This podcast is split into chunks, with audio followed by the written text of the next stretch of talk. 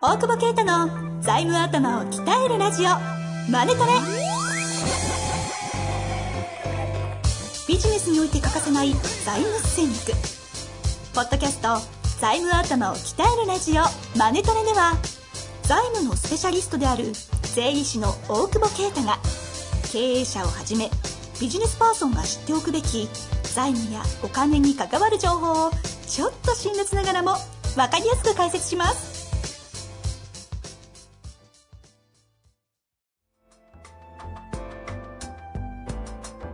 こんにちは、遠藤和樹です。大久保啓太の財務頭を鍛えるラジオ、マネトレ。大久保さん、本日もよろしくお願いいたしますお。願いします。さあ、今日も質問来ておりますので、早速ご紹介していきたいと思います。はい。えーこの方、飲食店の経営者の方ですね。海外で結構活躍されているようです。日本に5店舗、シンガポールに1店舗飲食店を出店しています。日本の会社のお金を借りてシンガポールで出店しました。シンガポールも順調で、シンガポールの資金も貯まったので、ニューヨーク進出を考えております。3拠点でのマネジメントに限界を感じており、どちらの拠点を、どちらかの拠点を撤回、撤退しようと思っています。財務戦略上どのようなスキーム展開にすればいいか、アドバイスをいただけないでしょうか。三拠点頑張ったの日本5店舗うまくいって、シンガポール、そしてニューヨークとえー、すごいですね。えー、こう金借りてないかもしれないですね、なんかね。無借金の方貯めて出すんですもんね。シンガポールの方はそうですね。ねもうそのお金をって言ってるんで、もしかしたらシンガポールも日本でうまくいって、借りずにいいかもしれないです。すごいですね。ちょっとそのあたりは、まあその前提でいきますか。そうですね。でも、借りて出してるってことは、社長貸付になってるのか。日本の方でもなんか、うんうん。うん、日本の方で多分社長の貸付になって、シンガポールに出しちゃってるから、ですね。日本の会社のお金を借りてるとなってますね。ねそれダメでしょ、それね。何的にダメですか？財務的に、だって社長への貸付金になってるから、まあ借りてなきゃ、い誰かに怒られることはないとは思うけど。あ、その融資とかをしそうそう、融資受けてたら、ね、社長に流れてるって話になっちゃうから、ちゃんとね、うん本当は小林株式みたいな形で出せばよかったのかなとは思うんだけど、うん。一つはね。まあでも、いずれにしても、だから、兄弟会社になってるってことですよね。うんうん。そうでしょうね。シンガポールと。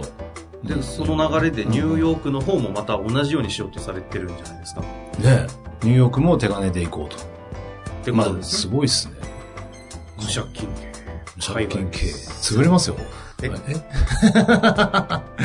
危険でしょう、でも。借り入れした方がいいですか？まあ、ちょっといいんじゃないですか大きくまあ財務戦略上どうしていこうか大。きく戦略上どうしていこうか。まあ、調達すべきだと思いますよ。あの、ニューヨークの出店に関して。で、まあ、どこを、そうですね。調達すべきは調達すべきでしょうけど、うんうん。まあ、それが調達するとしたら、やっぱ日本をもっと、日本使って、日本を持っといて、海外進出のし、ね、調達天国じゃないですか。やっぱ、金利安いから。日本日本、日本。うん。ね、貸すとこないから。これいい会社でしょ、これ。はい。え調達天国でしょ。はい。そうなんです。ね、そうです、そうです。で、調達をして、ちゃんと安定して出すっていうのが、まあ普通、その、そうすると、まあ手放すのはシンガポールなんだろうけど、うんうん。まあ多分収益性も高いのは日本でしょうし、うん。が、まあ、それが王道じゃないですか。うーん。だけど、今度税率を考えたときに、どうするかと。ほう税率目線ですね、今度は。うん、アメニューヨークだとやっぱ税率高いと思うんですよ。はあ、あ、そうなんですか。うん。だから、そうすると、まあ、手残りも良くないなと。せっかく今シンガポールでお金貯まってんのって、おそらく税率が低いから、うーん。あの、可処分所得高いっていう状態がたん作れてて、しかも飲食ちゃんとやられてるから、日本との間の取引もタックスヘイブン税制がね、あの、かからないというか、タックスヘイ調達天国からね、クスヘイブンが、ちょっと、まあちょっとうまいこと言った風だけど、まあ、また、その、シンガポールは、説明させちゃってすみません。私の役割ですね、今。そうっすね。そうっすね。じはい、急だったでしょ。で、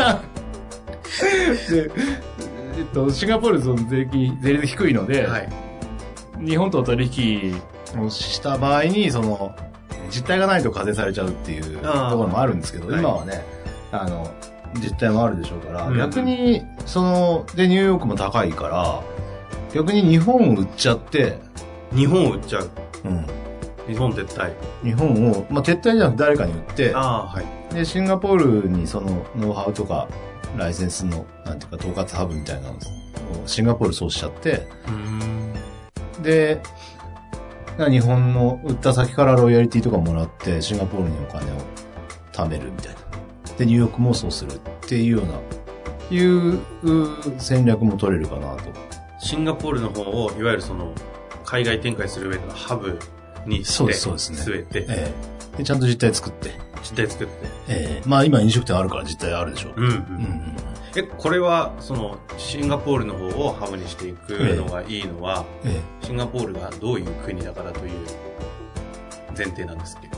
えまあ、わかりやすく言えば税率が低いですよね。うん。うん。っていうところなんです。で、なんだけど、あの、低すぎるからタックスヘブンっていうその規制が入ってしまうので、ね、ちゃんと大義名分を作ってね、今言うんだけど。あれ？どこ？どこですか？まあいいや。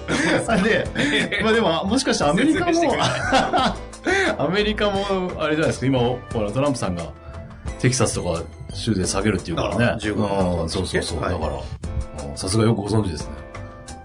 え？わかんないふりして、ギリギリです。かなり詳しい。で、だからその、まあそういうところをハブにして世界展開をしていくってことも、その全世界でのそのタックスメリットを考えていくっていうのも、まあ別の側面でありはありかなというふうには思いますよね。あの、一応その、タックスヘイブンを少しだけご説明って、いただけませんか？暴走した。いや、そんなことないですけど。タックスヘイブン、めんどくさいですね。税率がすごい低い国に、はい。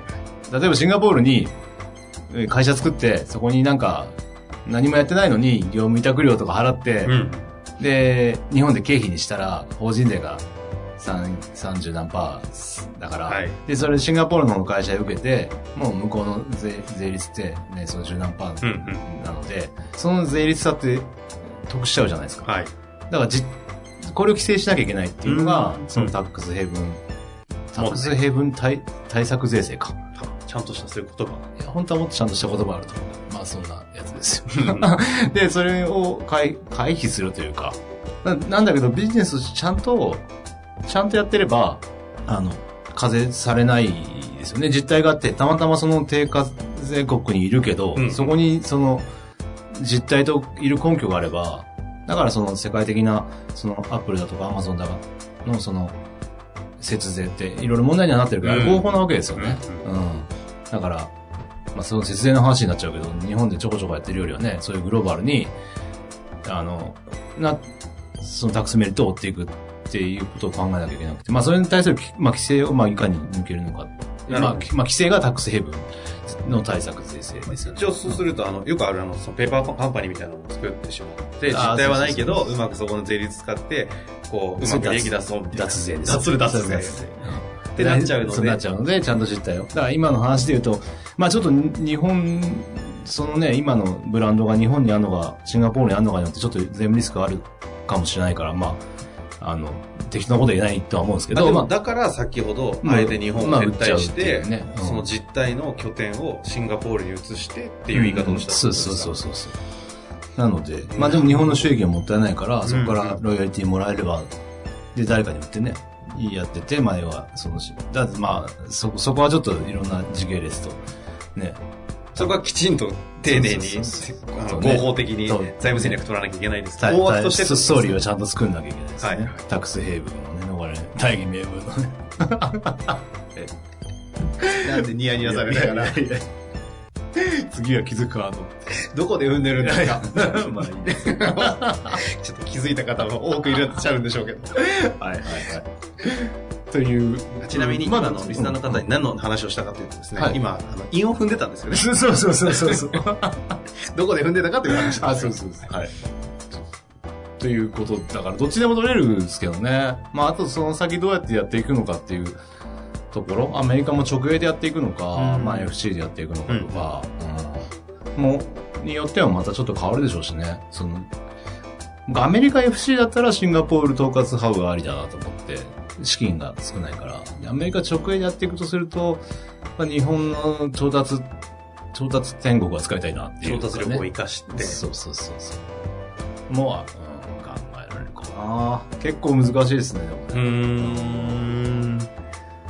そうか、一概に言えないですけど、今、まあ、教えていただいた中で言うと、まずアメリカ、ニューヨークの方を直営で行くんであれば、日本の調達力を生かして日本。で調達をしっかりして、うん向こうで店舗広げていく。そうそうそう。FC で行くんだとしたら、資金がいらないから、まあ、そうすると日本の調達天国を利用しなくても、逆に言うと、その、タックスヘイブンを 利用した方がいいんじゃないのっていう。で、シンガポールに、をハブにしてと、かもありだろうし。まあ、あとはその、見れないから撤退するって言うんで、あじゃなくて、まあ、業務委託とか、まあ、前も話したかもしれないですけど、はい業務委託で、まあ、任せちゃって、その、それでリスクを移転するとか、うんうんまあ、MA に行かなくても、業託スキームを使うとかで、まあ、残しておくってことも一つかなとは思いますけどね。業業託スキームってどんなああ、いや、業務委託。業務委託のスキームっていう。だから今、その、えエリアマネージャーとか店長とかにも任せて、任せてというか、えー業業務委託をするわけですよ。で、彼らが、えー、雇用、人の問題から先は彼らがやって、うーん。で、うんうん。そうすればまあ、任せておいても売り上げが落ちるとね、彼らは困るから。っていうような設計にして、まあ、そのニューヨークに集中するみたいなこともいいのかな。まあ、この方、マネジメント悩まれてるって話のところで寄っていただいたわけですね。そうそうそうあの第9回の時に、多店舗経営です。優秀な店長に独立したいと言われた時の財務戦略はという時に、今のご回答を確かそうでしたっいただいいただいてるはずですので、ちょっとそこを聞いてない方はぜひ聞いていただくと、業務委託のやり方が。わかる。結構濃厚にお話いただいたんですよね、あの時。そうでしたっけ？怒られてたからわかんない。笑ってません。笑ってませんよ。まあ、というわけで、一概に財務戦略こうですという回答は、まあ、前提と、ええあのまあ、そういう意味で言うと、特に海外絡むと、ちょっと単純ではなくなるから、まあでもそんな税率差とかね、注目されると面白いのかなとは思いますけど。まあ、いくつかね、設定をされた、していただいた上で、FC の場合、直系の場合とかねいくつかこう提案をしていただきましたので、えまあ、そのあたりも含めてちょっと考えていただいて、えまあ、最終的には直接ご相談した方がいいのかなというような感じも、この方に関してはしましたけれども、ええそういう形でうまく活かしていただきたいなとはい思っております。本日もありがとうございました。ありがとうございました。